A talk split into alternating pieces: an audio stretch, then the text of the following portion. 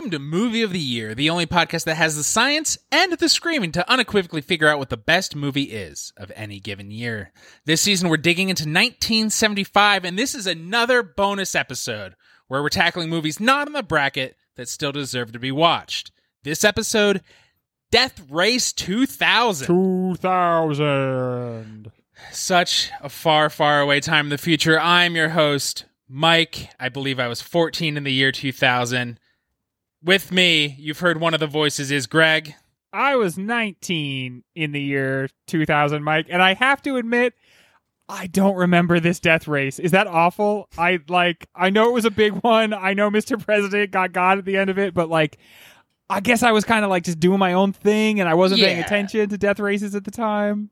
You've seen them one, you've seen them all. You got to know them later in life. That's okay. Yeah, yeah. Now I fully have a grasp on what happened, and man, I gotta say, like, um, this is the pre uh 9/11 world, and it kind of shows. Yeah, it, everything got darker after yeah, this. for sure. Joining us also, as always, is Ryan. I actually do remember when this came out. I learned about death races in 2000 from I started with fantasy death races. Well, actually, I, I played uh, Death Race 2K for Sure. the Xbox, and then uh, I got into fantasy really hard, and then I finally sort of started to watch them on TV because uh, people call me a poser. yeah, Yeah, you got you got to get plugged into the, the culture, and that's fair, I think. Uh, we are not alone. Joining us, as sometimes, if there is a movie schlocky enough, his shadow will be felt. It is the one, the only Taylor Will. What's up, guys? I crawled out of my little trash pit, and I'm here to talk about garbage. uh, I was eight in 2000, um, so I wasn't allowed. I wasn't allowed to watch uh, this death race because my we came from a, a very religious home, uh, so my mom thought it was uh, too violent uh, for a child to watch. So um, I, I caught little bits of other death races, like if I was at a friend's house, they'd be like, "Shh, don't tell your mom." Um, but I, I I came a little late to death races in in adulthood, and I never really got back into them. But uh, this one obviously is a classic, so I, I've seen the replays of this one. But Instead of up, revealing our age in 2000, we should have just said how many points we would have been worth in the death race. Like Oh, Taylor was a, that's s- good. a fat 100 Oh, points hell yeah, in baby. 2000. he was definitely a phoebe. But Taylor, you you were you grew up in like a small town of Texas, so you even though your family was religious, I, I did hear that the kids there did pain races. Did you never do those? Uh, uh, I don't know what I don't I don't know what that is. I did one time try to ride really fast down a hill on my bike and actually hit the front brakes and then skidded Yeah. uh, like 50 yards down a hill. Um, and that's that's, That's my version of a pain race. Okay. is that is the pain race the one where they each have a cross and they they run it up a hill? Yeah. There, there, there's a documentary on Netflix about the Irish death race where they throw a wheel of cheese down a hill and then I'll sprint down the st- steep hill that I watched that everybody should check out. That's pretty good. That one is really good. Uh, a, a- a fun little spoonerism that you could throw in with that, um, if you wanted to, uh, is a thing that they didn't encounter in this movie, but they could have, which was a rain pace. It was just speed that you have to go if it's raining. You guys, hang on! It's raining out there. Drive safely in the death race. Put- put- Run faster. Please shift down to rain pace. This movie does highlight um, the all the different types of weather you would encounter as you move across the country. Uh, from 12 bright hours to get from every big city. very sunny, sun dappled. Yeah. That's all the weather in future America. Dusty sunny. Had any of you seen Death Race 2000 or I'm going to throw it out there any of the uh, prequel, sequel, straight to DVD equals before? Are you talking about the Jason Statham ones? Oh, the, uh, so there's the Jason. There's only one Jason Statham, 2008's Death Race, and then after that there were prequels to that, Death Race 2, which does take place before Death Race, Okay. uh, and then there's Death Race 3, which takes place between Death Race 2 and Death Race 1, and then there's The Death Lion Race- King gave us one and a half for just that problem. and then Roger Corman went, "I'm not fucking done." Death Race 2050, which is the sequel to the movie we're talking about today. And also, And that was Blade like in 2017. 2049. Yeah. And I That think movie the has a lot of Weyland, work to do. the Weyland Corporation is involved in some of these, so it's also connected to Alien. I never had So I wa- considered watching this movie before. like I, I never. It didn't seem like it was on my radar to ever happen, and I'm glad that we were able to rectify that. I yeah, I'd heard about it all my life. It's famous, I guess, mostly because of the second lead, I guess. But uh, I, I no, I mean like it's a pretty famous movie. I had seen it before this week, but it was only because, as Greg and I talked about in the first bonus show, Day the Locust, when we were assigned the 1975 season, we both ran out and just, or all all of us ran out and crammed as many 1975 movies as possible, and that was the first one I watched, and then got to watch it like three weeks later, which is awesome. Um, yeah, I had seen uh, this Death Race once before, uh, and I've seen the Jason Statham Death Race I think twice before. Um, so I've Is I've- that is the remake campy like this? It's it's not can it, it did the thing that like the mid two thousands always did, which was it took a really a, a campy fun thing and made it like weird and overly serious. Um, it, as it- serious as possible. Oh my It could have been great. It, it's Jason Statham, Ian McShane, and Tyrese Gibbs. It could have been fucking amazing. and it wasn't. It's it's it's, it it's like the Zack Snyder DC Universe version of this movie. Ouch. Yeah, all the cars race really slow. Yeah, They don't even like speed up the tape because that was such a great trick that you never noticed during this movie. it's They don't even Truly- speed up the- I do not like Greg's attitude so far. I just want to put that on the record. uh, Greg, if you play the soundtrack to Benny Hill at the same time you hit play in this movie, it lines up. Actually, You'll see heaven.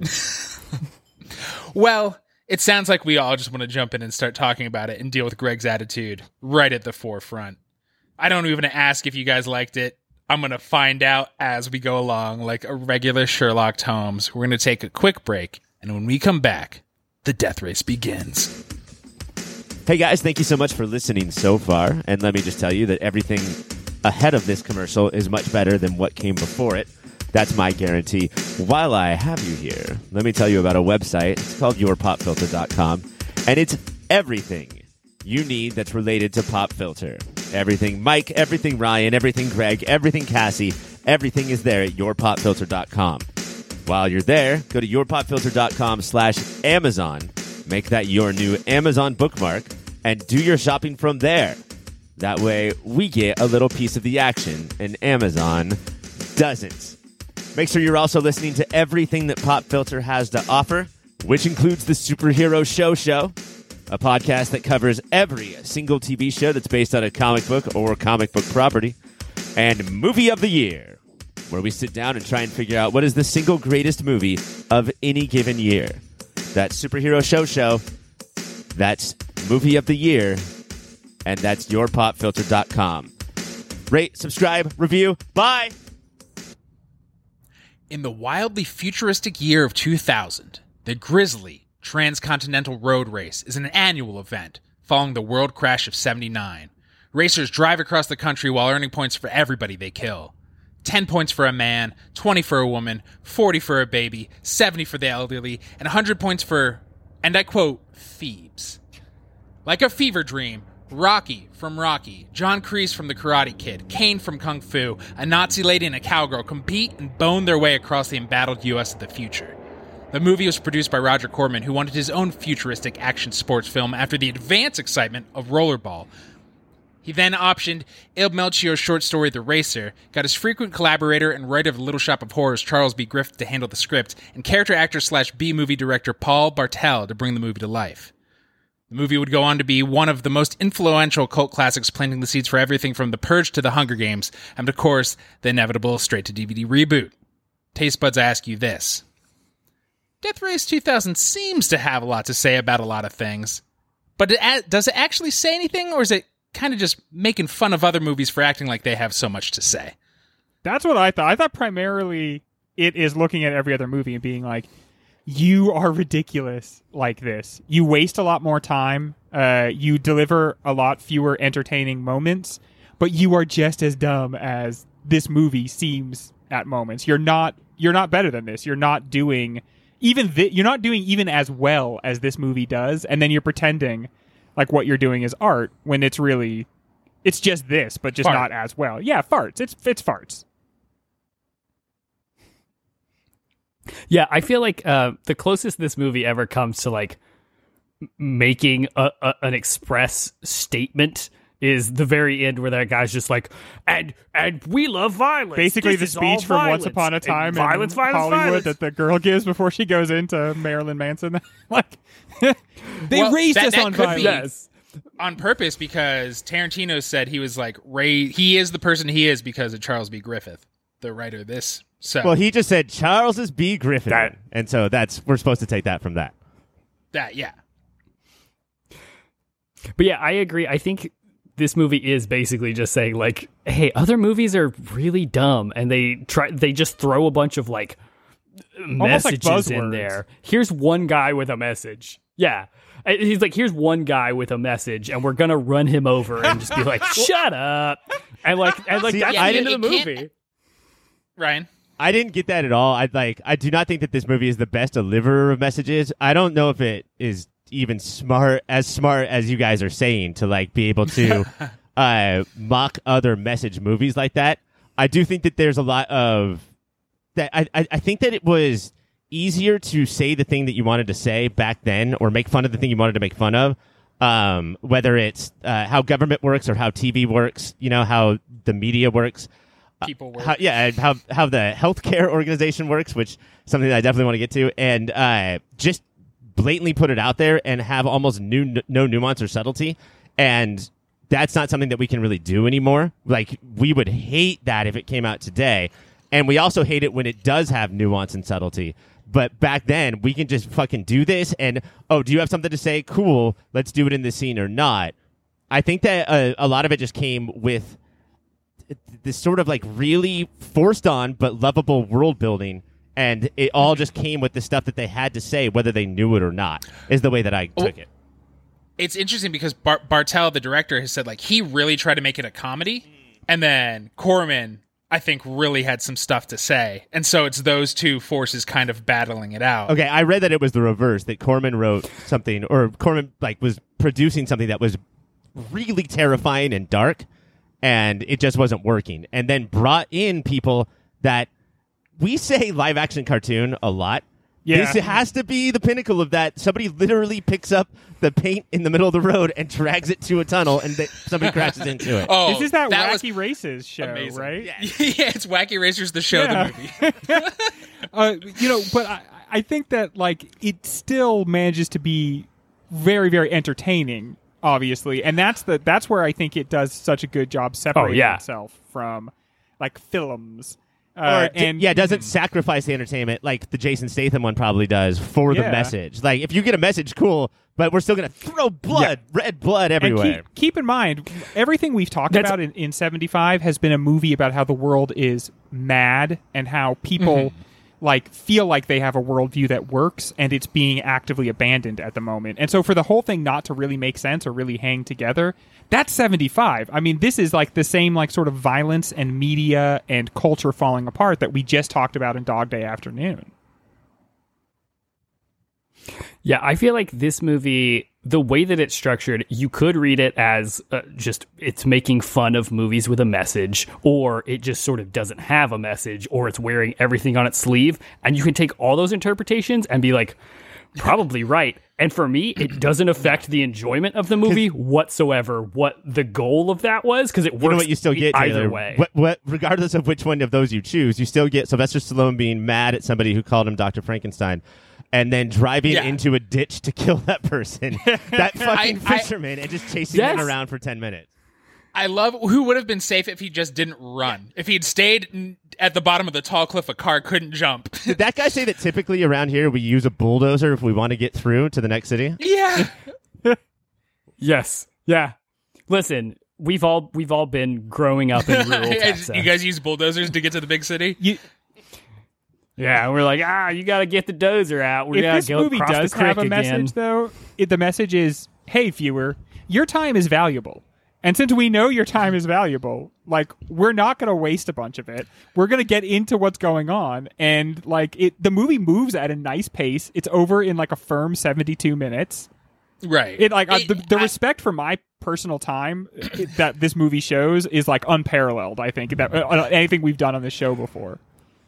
And it's dealing with the viewer's time and what the viewers should appreciate at the same time. It does feel like it's giving us what we want while being like, you're just as bad as these people who love the real death race. And sure, if you think that movie cool, you know I, I am. I, I'll be the first to admit it. You didn't even have to tell me that. I I knew it before the movie. Oh yeah, I'm a I'm Yeah. a little piece of trash. And that's why I'm and I here. love Spank me my little bottom. But, but we're gonna do that all Yeah. season with 1975. We're going to be made to feel like the problem because we're watching the media all the time because we voted poorly because we put the people in power or we don't do anything really. That's the thing is that we live, live these like static lives that don't make changes. And Death Race does that too, but it has it's so much less nasty. And I know that sounds crazy because of the subject matter, but Right. we you know we just watched Shivers, we just watched Day of the Locust, like uh, everything Dog Day Afternoon even like it really hits you hard. Bitter, And this- grimy movies. yeah, that like look how fucking dirty you are, bro. And this movie is like, wee. I do think Yeah, this movie's like one of our main characters is a literal Nazi, and we're not really gonna address that. and she's that not the worst all. of the villains. That just like a like it is a cartoon. yeah, she's just sort of mid tier. it, it I think the message if trying to parse out the different messages it could be talked about the the one that I think is clearest is probably the least important if you're trying to rank messages but it is uh you don't really know your celebrities you fawn over and they don't care about you that's the one that is very clear the whole time. And I'm like I understand that anything it has to say about healthcare or the government or big media gets real messy but that one is in Machine Gun Joe Kelly is very clear. And everybody else. The other thing Uh, too that is sort of along those lines, Mike, that is not the most subtle, but I think well done is the the media, which is all over the place. Like it's it's there to explain the rules constantly in like the first thirty minutes, but it's also there to like make fun of the media. And one of those like my personal friend. one of those rib yes everybody's a personal friend one of the ribbings of the media is how they go to the house of the first victim of the death race immediately and she's got tears in her eyes but she's real stoked to be on tv and that sort of balances it out you know and there's it's those little moments Yeah. that aren't such flashing messages that i do appreciate And also, that TV character's name was yeah. Grace Yeah. Pander. I This movie in, is in, like- King of you, names. you can't wear it on your sleeve much in, more. in the Yeah. announcers is where I really see. I don't know if Susan Kane. I really do think the writer of the Hunger Games. She was mostly just whole cloth ripping off Battle Royale, but in the announcers and the way they deal with everybody Oh, yeah. is fully from this movie. mike do not sell the author of hunger games short on what she was ripping off all right there was a whole swath of things but I, You can rip off more. pay multiple homage taylor pay homage I, eh, but I love this shit. Everything I said in the intro, from the Purge to the Hunger Games, that is just Mike fucking fodder. This, I, guys, this movie was dope and it does dope shit. That is all see- the time we have to talk about messages. Nope, Greg. the Hunger what do we Games is see? a perfect example, though. Like, uh, Hunger Games acts like it's not a, a bunch of B novels or a bunch of B Right. movies, but uh, it really is. Like, that's th- this. This movie is basically saying this is a B movie, and most of the movies that you like think of as blockbusters are also Hmm. just B movies, but they just have like a couple extra million dollars thrown at every single scene. And too self serious. Then Yeah, exactly. Yeah. So, so like, if you are doing the same thing as this schlock, but you're just spending way more money and wasting way more time, then like, what does that say about you? At least this thing is self-aware and is just aiming to be pure entertainment and not act like it's something better than that. But see, I sort of like that. I mean, like it's reductive, but it works. Like you're Kubrick or Cassavetes or you're Corman, Yeah. and if you, if you're in the middle, go fuck off, dude. Like, what are you doing? yeah. Why be in the middle at all? Though I, the guys in the middle aren't trying to be in the middle, are they? no, they're being they're being on the the B level and then acting like they are auteurs and We are serious. yeah. My name is David Yates, and you will take my film seriously. I just pulled a name. I got nothing against that guy. He's fine. All right, we got to take a break, and when we come back, more Death Race 2000. Hola, Filterinos. I just wanted to interrupt real briefly and say thank you for listening. Thank you for your support. If you want to support us a little more directly, you can go to patreon.com slash yourpopfilter. There, depending on what tier you pick, $1 a month, $5 a month. If you're crazy, anything more than $5 a month, don't do that. You can get extra content. There's extra shows, extra series, uh, behind the scenes stuff. Uh, you could pay for Ryan to draw you a picture. Uh, I can write you a poem. You can get the shirts off our very own backs. All of that and so much more over at patreon.com slash your pop filter. While you're on the internet, you should check out Shady Monk. He does all the tunes you've been listening to. He's on Bandcamp, he's on Spotify, uh, SoundCloud, wherever kids get their music these days that I'm too old to know. Shady Monk lives there. Uh, you can probably follow him on Twitter and Instagram as well. That's Shady Monk. Wherever you get music, check them out. Taste buds, Corman films aren't known for their acting prowess. How do the stars rise to the occasion in this film, Ryan? I mean, let's start with somebody who I, I when I heard that he was in it, I thought it was going to be for like 10 seconds, you know? Um, that's just how this works. Before people get famous, they're in 10 movies for 10 seconds. Sylvester Stallone is all the fuck over this movie as Machine Gun, Machine Joe Viterbo. Um, and is it? I- I think this is his best performance. This is probably his single greatest performance. This is the movie that does that asks Sylvester Stallone Stallone to do everything he's capable of, and he does it. Yeah, it's like he he dialed in a very B movie performance for this movie. And then when he was done, he was like, "Hey, you know what? I'm just going to keep doing that on all the other movies too." And then he just went He ahead just- and kept that that style of performance. Yeah, No matter what anybody else is doing, Meredith Burgess is next to you. Nope, I'm gonna keep on doing what I'm doing. Sylvester Stallone has always sounded like a mafia tough guy who got beat up. You found him in the back of an alley, and you were like, "I'm gonna make you into like a race car driver." And he's like, oh, "All right, okay." And like, so this is like the role he was made for. Like he was designed for this. Yeah. That seems to be in every Stallone movie. Like, oh, I'm gonna make you a uh, like a snow mountain cliff uh, hanger guy. All right, okay. It does make me watching him in this, the role he was born to play, does make me think maybe I should go watch The Expendables because maybe that's him understanding way back early in his career. At this what point, dude, he's he's just a puddle with eyes. Like he, he he's not an actor anymore, is he? Really? Can he do this? No, he's like a baseball mitt full of HGH. Like it, the guy has like the biggest case of potato face I've ever seen in my life. Greg, look, other people might think he's attractive, but you're saying you think he's just a big dumb baked potato. I'm saying he's just a big dumb baked potato. I'm standing by that. the best insult in any movie he delivers to his navigator slash concubine because that's how this world works. Uh, you got to have somebody to read your yellow pages, and they better let you fuck him and treat him like shit. Uh, he calls her big dumb baked potato, and why isn't everybody calling everybody that all the time? It is important though. Like even Mr. Frankenstein says to somebody who like wants to join his cult, right? Somebody who Right. looks like she's about to blow up the building if and he's like, uh, so can I use your body then? And she's like, no, well, no. And he's like, okay, well, I have no time for you. Like, it's such an important part of the death race to be able to Yeah. fucking spill some seed whenever it's important. Yeah, it feels like Mad Max level, like but like 20 years after the fall. Like it seems like it, this should not be what's going on currently. Like th- there's a whole world that you can dive into with what's going on with people like, yeah, we just got to dump some seed, man. Got to lit out lit out that weight. got to speed it up. Dump seed and smoke weed. Am I right? and it, it goes both ways. Like uh, all you know, all the ladies they get boy navigators. Oh, yeah. so they can dump their lady seed. I thought, is that a And weird sometimes they'll- heteronormative? Like we all are granted like one navigator to help us see our way, and it's always someone of the opposite gender. Well, the first And that's- victim, I would say, did not want a female navigator. the guy from Karate Kid, John Kreese, John Kreese. Nero, yeah. Nero, Nero. Nero, yes. I do like they're like you know all the literary greats, all the historical that you have Nero, you have Mister Doctor Frankenstein, you have an Al Capone type, a Nazi, and a cowgirl, all the hits. All of them. The Al Capone type. Uh, last thing on Sylvester, did he do a good job in the very beginning of the movie pulling out a machine gun and firing it directly at the audience?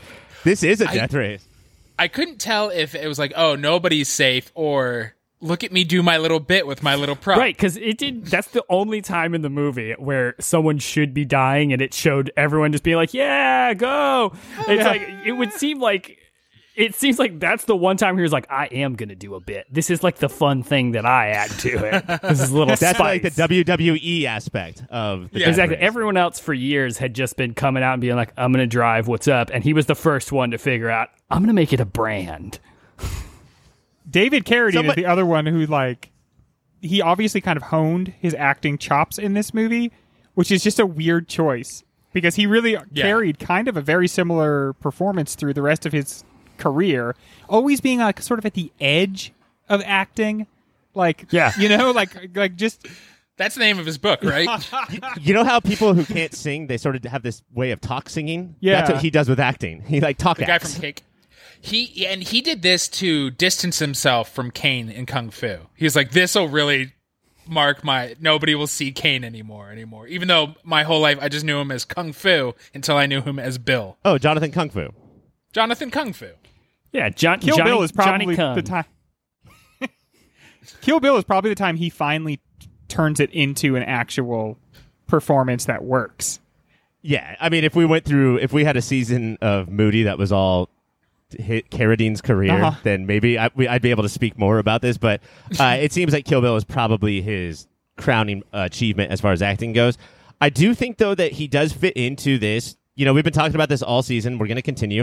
How 1975 had no need for a typical leading man. Yeah. Uh, and you know, this is like he's he's a handsome guy, but not like what you would think of. He's got a style all his own, but not what you would think of. And I, Darth Vader without a mask is his style. I definitely think it works for this movie uh, because he has to he has to be cool. You know, he he can only give away so much in order to keep the mystique. He has to keep the mystique of Doctor or Mister Frankenstein or whatever his name is as well. But he never really buys into his own hype like Joe Viterbo does, which I think is a big distinction between the two. yeah, he's dry and sarcastic, but everybody assumes it's from like he can't really talk because of all the wrecks Yeah. he's been in. But we find out he's like the fifth Frankenstein. Everyone assumes it's brain and it's- damage, but really he's just that Yeah. way. he's that way and he thinks everything's a little bullshit. But in a world where everybody buys in too much, they don't know how to handle dry sarcasm. Imagine being disillusioned with the death race. This is too corporate. They've Ugh. sold the death race out. Also, nobody had thought of like exploding the government and ending the death race before him. Like he's the first person to think of it. I think Well- that's what makes him a hero. he was the first person to say a hand grenade is normally something you throw with No, your no, hand. no. I'm going to make it a real life pun. And I think he delivered that line better than literally any a- other actor ever could have. That's going to be the single greatest moment of this entire year.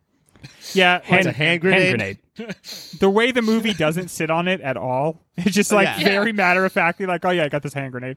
Which right away you're like, does the president have to pull the pin on that, or how does that how does that work? I assume it's like a, a shocker. Like if you shake hands with somebody, it buzzes in their hand. the only moment that comes close to working as well as that uh, comedically is um, after the end, they kill the president by knocking down the big stage he's on, and he falls in the car and dies immediately. And uh, the girl is shot. You know, uh, Frankenstein's about to die. They look at each other, and it cuts right to their wedding. That is how all movies should work. and and that's when this movie does deliver everything. And that that smash cut is like, oh, you do know you're funny. Yeah, movie. yeah. Like you don't do that and not know. That's what why you're I doing. think talking about acting, like the only people in this entire movie that I was like, I don't, I don't care about you, were the people who were taking their role really seriously. Because I Mm-hmm. think ninety percent of the cast knew what the movie was, and so they were all just like hamming it up. So it's like, great, Yeah. yeah, you're a you're a cowgirl who drives a race car, and absolutely, Oh, she definitely got what movie this was. yeah, she She she understood. You you can't be in a movie where at the end they call the main character President Mr. Frankenstein and not be and not be like, is this serious? It's it it's a really a, a movie that is confident in itself that doesn't decide to give that character another name after it's established he's just like a, a guy from a mill. They're like, yeah, no, that's his name though. is is with, with focusing on the acting is there anybody who seems to not get it or is this just like a stunning cast of everybody gets the tone of the film I think I mean, even Thomasina Paine, uh, an old woman who is dressed more like an old woman in the history of movies. Uh, she's got the little brooch in the middle and Uh-huh. stuff.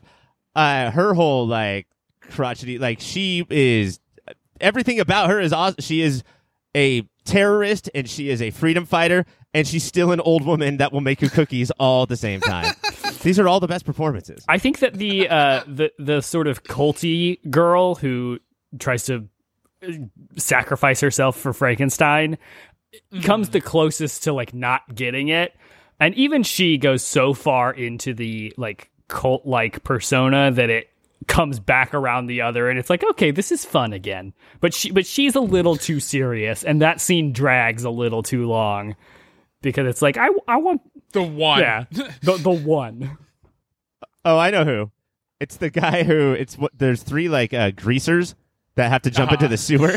Oh, And- yeah. But then the second one, even though there's three of them, the second one closes the manhole. Yeah. And then the third one looks at it and says, "Oh shit! I didn't buy his oh shit. I didn't. I didn't buy it." Ah, nerd. That is also probably we don't, we're not going to do this award, but my favorite death is the car drives away, so they think they're safe, so they pop their head Yeah. back up and it instantly get fucking decapitated because it backs up. that was very right. funny to me Is it that? Why are they greasers? yeah why not Well, Because it's, a cartoon, like the so everybody has to be Yeah. a type. Everybody has to be a Yeah. something. it's it's a cartoon the and other it's the great year one- 2000 Oh, they they knew greasers would be big again. they're gonna make a comeback. Um, I also have to mention real quick the two, as far as performances go, the two guys who uh, build a fence and look through the hole and say, "Look how big this hole is." oh, we're gonna get him, and then the car drives from the other side. What? Just such what bad planning, was their guys. plan I don't know. They turned the fence around the wrong way. We have to take a break, and then when we come back, of course, more Death Race 2000. Taste buds, I ask you this: Why has Death Race 2000 remained one of the most popular B movies from this era? Is it because it's the most efficient of its own budget of our time, of the available talent of any movie we in movie of the year history have covered? Taylor? Um, I think that is absolutely a part of it. Um, I, I listen. If I'm gonna watch a B movie, I am going to love a movie that is like credits included, 80 minutes or under. Yeah. Uh, and the first 10 minutes are just, hey, here's another wacky character that is insane, and like it just motors the whole way. Um, extremely Motors. efficient use. Yeah. Extremely efficient use of time and talent, as well as um, use of, uh, we discussed this earlier, literal real life Looney Tunes gags. And you just don't get to see that that often. It's like, Uh, some would argue Roger Rabbit fits somewhere in that mold. And then this movie, Oh, yeah. that's all you got if you want live action Looney Tunes. every location, every road, every building is like 40 minutes from every other location. Like it's all shot in between. The, the there's like a there's one scene, the pre, the president scene at the end where he gives a speech. That shot in Irvine, but the rest of it is all just in the Hollywood Hills. All the the cars look like, you know, impressive, but obviously nobody broke the bank to make them. It's like it, it does everything it can to get you to like maximum enjoyment and then it doesn't waste anything above that. If the cars looked twice as cool as they look, it, the movie would not be any better. I actually saw that they apparently sold those cars for more than they paid to make them after yeah. the fact. so they actually recouped some of their investment and like made way more money off of it. That is the perfect anecdote to go with this movie. That like they were able to sell the props at a profit. Like that's efficiency to the max. And that just feels like a big Corman thing. Like, Right. Can can we use these cars in another movie? No, sell them then, please. Let's like how how like what is the way that we're going to make this movie profitable? I think he brags about the fact that he's only had one non-profitable movie, and he counts everything in that. Like selling the cars is a Right. big thing. It feels like his whole career is kind of a tax thing. like he's just playing three card Monte. He I think another big part of it too is like as as far as like why it's so legendary is it the downtime isn't there. Like I think mm-hmm. so many of these movies are played with big groups of people who are ready to pay attention to anything else at any point. If there's downtime, You know- the characters get naked. yeah. I was gonna say that yes. Anytime that people are having a normal conversation, they're like, "Well, people might be bored." Boobs We'll just for strip no out of the reason. clothes. The, the one thing lacking in this movie is healthy dong. Yeah. there's no dong. In Did this they not film. do that in 75? Just have a little meat wagon hanging out there? because we know at least the supporting actor does have Yeah. one. So It's like we should have seen that the shit. dong. That's what like we sign up for that just as much, and they never give it to us. I think it, you know what I think it is. I think it's because if it's more than what is it? If it's more than forty percent erect or whatever, then, or, or I think it might be seventy percent erect, then it's immediate like NC seventeen. So Okay. no one can just like hang it out. You can't be acting in this movie and be more than 70%. I wanna like, see the be person Cold. You're gonna be nervous about all the spikes. Whose job it is to like figure out the exact Measure. percentage percentage of turgidity in the Yeah. They have a level, and wherever the It's bubble like, no, no, no, we can't use this take. You drop that down. Give me, give me five percent down right now, or else we cannot start rolling. reverse uh, Oh, fluffers. this is always kind of looks like that. It's nothing I can do. I'm just telling you I mean, anybody who ever paid Sylvester Stallone more money to act than he got in this movie was wasting their money, right? Because I'm pretty sure they just gave Sylvester Stallone one of the cars, and like that was it. They were quits. You were paid up for the movie. Uh, on IMDb trivia, it says that Sylvester Stallone was credited for improvising uh, many of his lines, and that's my favorite trivia ever because he doesn't have that good of Yeah. lines, but Yeah. he's still bragging about I- it. He may have, we don't know this, but he may have come up with the baked potato line. I, I guarantee you that the baked potato line was a Sylvester Stallone because I it makes no goddamn sense whatsoever. Yeah, or the way he throws that clam sauce, that very realistic looking Oh, clam sauce. Yeah. He throws that clam sauce all over the place. Not a euphemism, listeners. Not a euphemism. I wish it was a euphemism. Uh, the other thing too is that like we hit on this before, but like so much of the stuff is this weird work that we have to go through. We have to put up not just with the the smaller budgets not being utilized correctly. I'm thinking of Shivers a lot right now, Mike, but there's a lot of movies that are like this. But uh, we do have to put up with the directors trying to use it as sort of like a reel, right? Like Right. this is not going to make me famous, but like maybe I can show this off. And this movie is just so much like glee and delight that of course it would carry on more than something that's so much darker, nastier, and uh, like trying to be cinematic in ways that it's just not capable of. I'm I'm very excited that we're doing Rollerball as well because this is it's a similar movie and like I, I think that there's real almost uh Machine Gun Joe Frankenstein level rabid fandom hatred of the other one. Like some people froth to the mouth and say Rollerball is the better, and others say this one is, and that this movie was made out of spite. Corman saw Rollerball was coming, so I love that we But get in your to. intro, in your intro, Mike, he said he capitalized on excitement for a Yeah. future movie. People That's- are excited. He that Rollerball was announced first. People were excited that it was coming out, and he went, "We can do one quicker." And then we're gonna make a movie this weekend. Everybody, come on, let's do it. I think He is the original. more Asylum. movies should be made out of spite. I think that's the best way to make Yes. a film. It just it gives you Best way to do anything. Yeah, I think it just every album that has ever been made out of spite, I have loved. Like that uh, Dirty to Projectors a- album that's all about his ex girlfriend. Great album. Probably shouldn't have done it. You seem like a real jerk doing it. Good album. For a movie made out of spite, it's so weirdly joyful though. Like Yeah. that's I mean that's part of its efficiency. Is its like joy per minute rating is very very high. know- Yeah. You know what, dude? That's it. Is that any movie we can't have movies like this anymore because either we have to make them darker and explain all of our messages, or when it's joyful, we have to, like the the people making the movie have to revel in Yeah. it. They have to be like they have to wink at the camera and they have to say like, "Do you see how joyous we're being? Isn't that cool?" And that that deletes joy. That's not joyful. Do five spit takes about the hand grenade instead of just Right. fucking moving Yeah, a on. Deadpool movie I- with the hand grenade bit Oh, would be insufferable. it would still be doing I- the fucking Kevin McCallister yes thing. Deadpool would I still want- be doing it. Roger Corman's Deadpool. I want that so fucking bad now. Oh. I, I this this makes me. We'll also be doing uh, Rocky Horror Picture Show Patreon only. So you guys go over to yourpuppet.com slash Patreon and sign up now. Uh, I want more midnight movies. This should this would be a great. Think about people dressed like Machine Gun Machine Gun Joe and Doctor Doctor Mister Frankenstein. Like that'd be fucking awesome. I could definitely Yelling tape crazy a stuff. white F to my shirt, my black shirt. Yeah, I could do that. You're you're a Frankenstein. I do have girl. to say, uh, driving your car into crowds has become kind of big. Do you think that that's like a cosplay thing? Yeah, I've heard this that this movie is getting bigger and bigger with the QAnon set. yeah. or just to everybody being fine with a group of Nazis in the crowd. Mm-hmm. It really this movie is ripe for a comeback. It's really it's it's found its moment. Oh no, now I don't want it to be because fucking Ben Shapiro will say he loves it.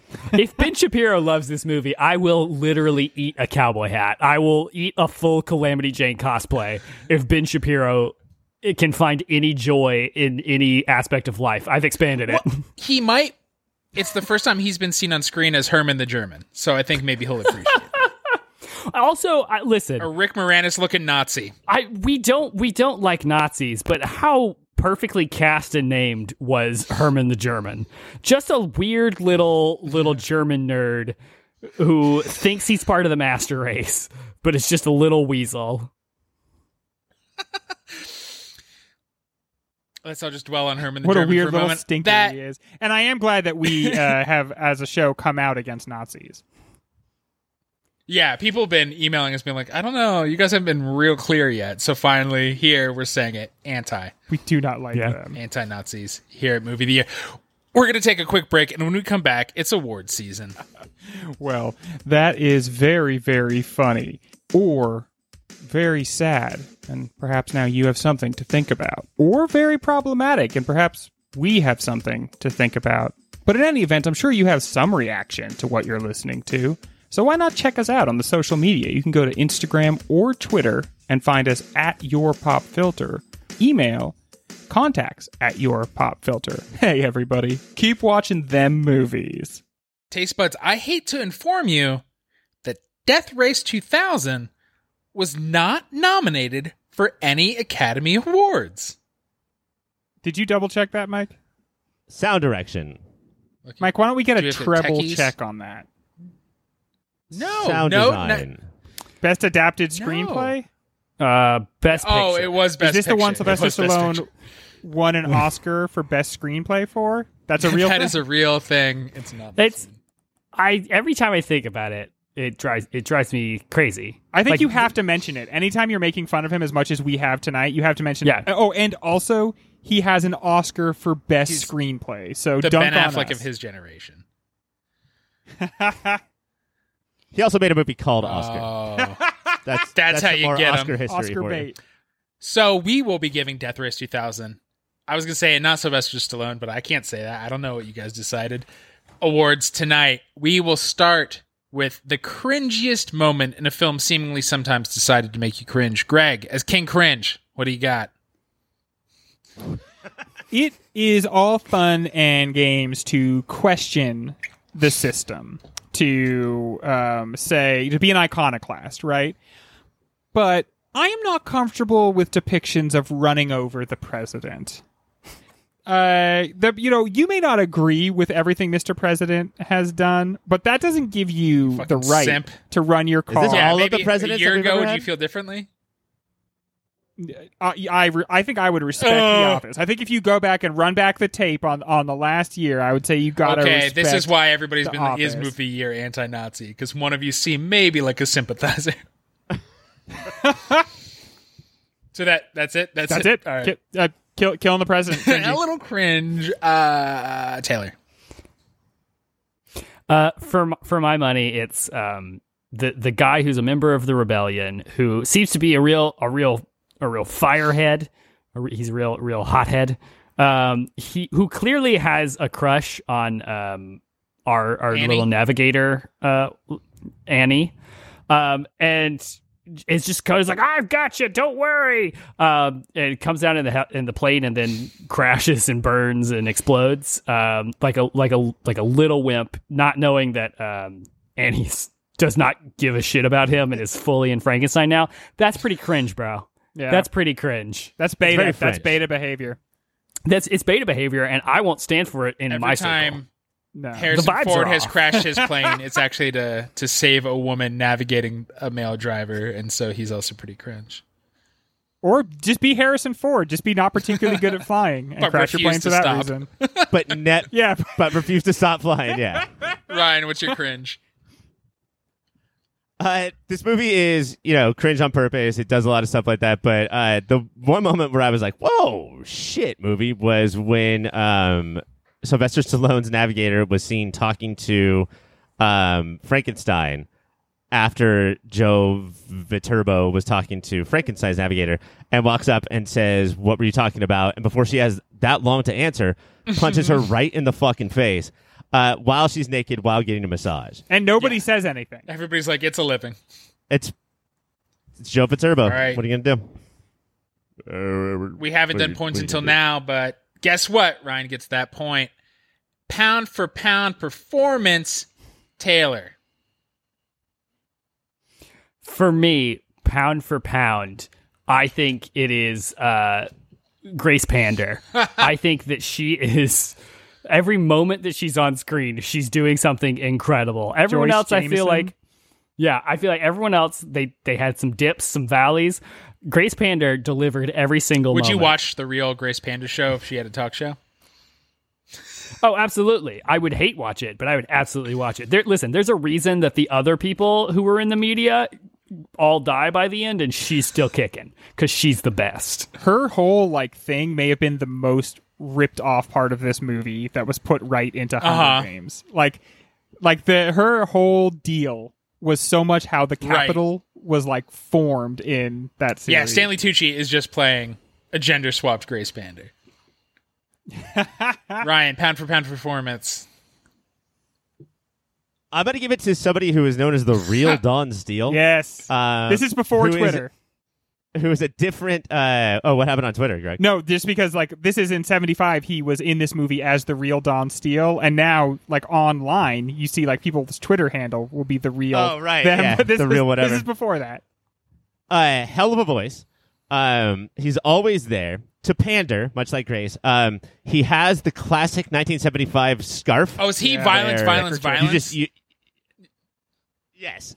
Um, and uh, I just his ending of we learned our lesson. We got we went to a wedding and we learned our lesson. And then uh, Frankenstein's navigator was like, "Do we have to listen to this anymore?" And Frankenstein's like, "Hell no, we don't." And then they run over him and we see the scarf float. He wasn't the scarf; he was the actual guy. But I thought that he was great the whole time. He had the. I think that he had the best idea, or maybe he was just being himself. But he had the best idea of mm-hmm. what kind of movie he's in. Yeah, that's totally mine as well. They, he just really got it and like pushed it right up to the the edge of what would be too much.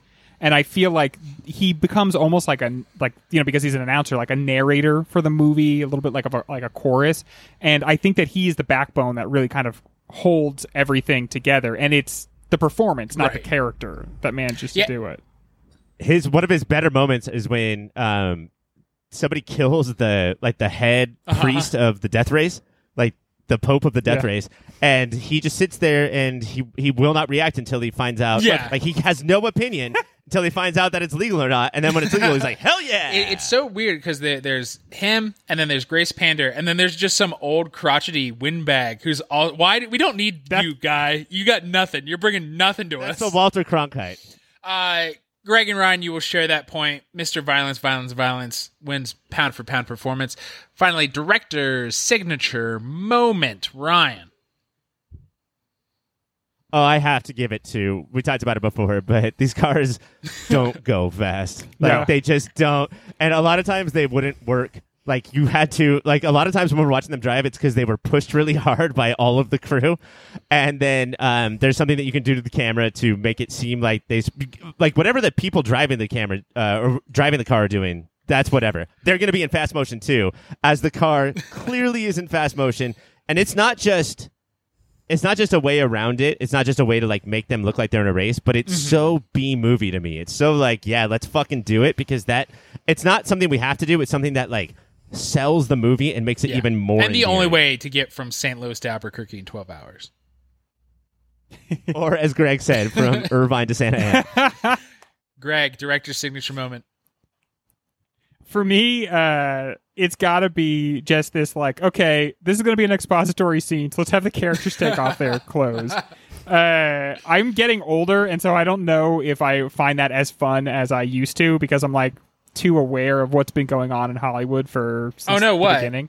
Uh, No, you know what? Don't tell me. but like to just be like all right we got like 72 minutes here um we're just gonna have them take off their clothes like seven times very much helps set the tone for the movie Apparently, the director didn't want to do any of this, so uh, Corman and the producers would be like to a second director, "Oh, go shoot some B-roll," and it's plot and it's dialogue and it's just nudity. Uh, also, uh, you guys watch Yeah. this on Kanopy. i did yeah I watched this on Tubi, a uh, app with commercials, and also blurred out No. boobs. I have not seen any boobs of this movie Ryan, because we've they all were all seen blurred 17 out. areolas this week. Taylor, director's signature move. Yeah. Uh, mine is also the, the the cars going fast because of the camera. Like I listen, uh, apparently there's a thing called under cranking because this was made when at a time where you still had to crank the fucking film camera. Uh, so they just cranked it slow and Yeah, then they did. made it play fast again, and it's like I think we all did while watching this. Taylor. yeah. Uh, but that that is absolutely my like. What an incredible move! Uh, the where the, the scene where it really shows and honestly it's kind of cool that they did it because i think that this was a safe movie to make. But the scene where it really shows is the Uh-huh. bullfighting scene. Yes, where obviously it would be dangerous to have these cars Fuck. that like hardly work driving right near an actor. But they really wanted the bullfight and they just went for it and you know what? It it's it's fine It it, works the- they got it the talked entire the- concept of that bullfight is so dumb and the so fun. conquistador just turned Yeah. into a Keystone cop at the level he moved for a while.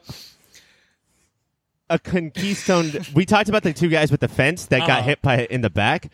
What was that guy's plan? Like, were they like, "Oh shit, our conqui- uh, conquistador died"? Like, Some He was- people, some people in the in this world want to die in the death race, and they're not. They don't get to be the drivers, so they go out and they sacrifice themselves, or they just put themselves in it. In one the way or. TNT original series, The Purge, uh, they explain this kind of mentality. oh my god, so maybe Death Race deserves a TV show about these kinds of people as well. Uh, for that one, Greg, you were going to win until it was shared with me that the director hated boobs. And it was all the producers, so that was more of a Yeah, producer signature moment. So Ryan and Taylor split that, leaving I think I could see that. That Uh, seems I think that's Taylor at a half a point, Greg at one point, Ryan at one and a half points, making Ryan the winner of the show. We didn't prepare this, but we often do it. If you liked this, what would you also like? Taylor, recommend. Oh, if you like this, uh, you would probably also like. Uh, wait, we didn't prepare. uh, I I think you probably, you honestly probably would love Rocky Horror Picture Show if you haven't seen it. Uh, I feel like these are as separate movies as they are. I feel like they have a same ethos of of how they're making a movie. But Taylor, uh, unless they unless they're Patreon, unless they sign up for our Patreon, they won't even be able to hear our show about Rocky Horror. Well, that's good news because the Patreon is so affordable and so easy to sign up for. And then they'll be able to hear uh, that episode as well as many others. Oh, Man, that's Okay, pitch. very cool. That's a, that's a good point. Good point. Greg, what do you recommend? Um, I recommend uh, a video game from the um, Super Nintendo and Genesis era, either Mutant League Football or Mutant League Hockey. I and what I recommend more than that you go and play these games, somebody buy these effing licenses and make modern versions of these games. It's the same thing as Video games or real Leagues. life? do do whatever. Sports. Like like Yeah, we just need have some- them let's have leagues. back. Uh it was like all playing whatever sport it was, hockey or football, but then people would get like ripped in half. Uh, people would fall through the ice. People would get like beamed up into into space. It like had so much the feeling of this, which is at one, it's like a a exaggeration, but only a little bit. Like Mutant League football is only slightly more extreme than the NFL, really. And it's honestly the Yeah. NFL is full of way more monsters. Boom. Ooh. Greg, were those imprisoned mutants that were forced to play sports for our entertainment, or did they sign the contract? Are they being paid the paychecks, and so whatever happens to them happens to them? Yeah, exactly. Like they make the choice. Eyes wide. Well, actually, different teams had different rules. I think there was a team that So was just that's like the prisoners that Hunger were, like, Games. pressed into doing it. Districts one and league. two are they want to be there. Ryan, Well, because they win so much because uh, their yeah, kids train and actually get to rich eat and stuff. nutrients. Ryan, what do you recommend? I want to, Mike. I want to recommend something that uh, maybe not a lot of people know about. If you're super into like cars doing cool shit while people are acting their butts off, uh, this weekend that we're recording this, or in a couple weekends, um, F9 is coming out. Welcome back to Uh, theaters, that's everybody. the ninth movie of a series called the the Fast and the Furious. I think people would enjoy this series if they took the time to watch it. I F nine. It's not just a button on your keyboard Oh! anymore. I wish I knew what that short command was. Taylor, what's that short command? Uh, that short command is uh, close all the computers. Don't and press blow it that, up. anybody. I, I do. Can I plug one more that I just remembered? Uh, I think if you like this movie, uh, you'll probably like the Wachowski Speed Racer movie.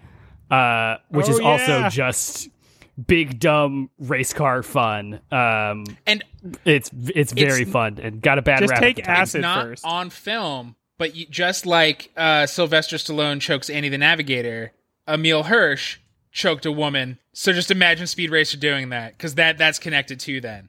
exactly.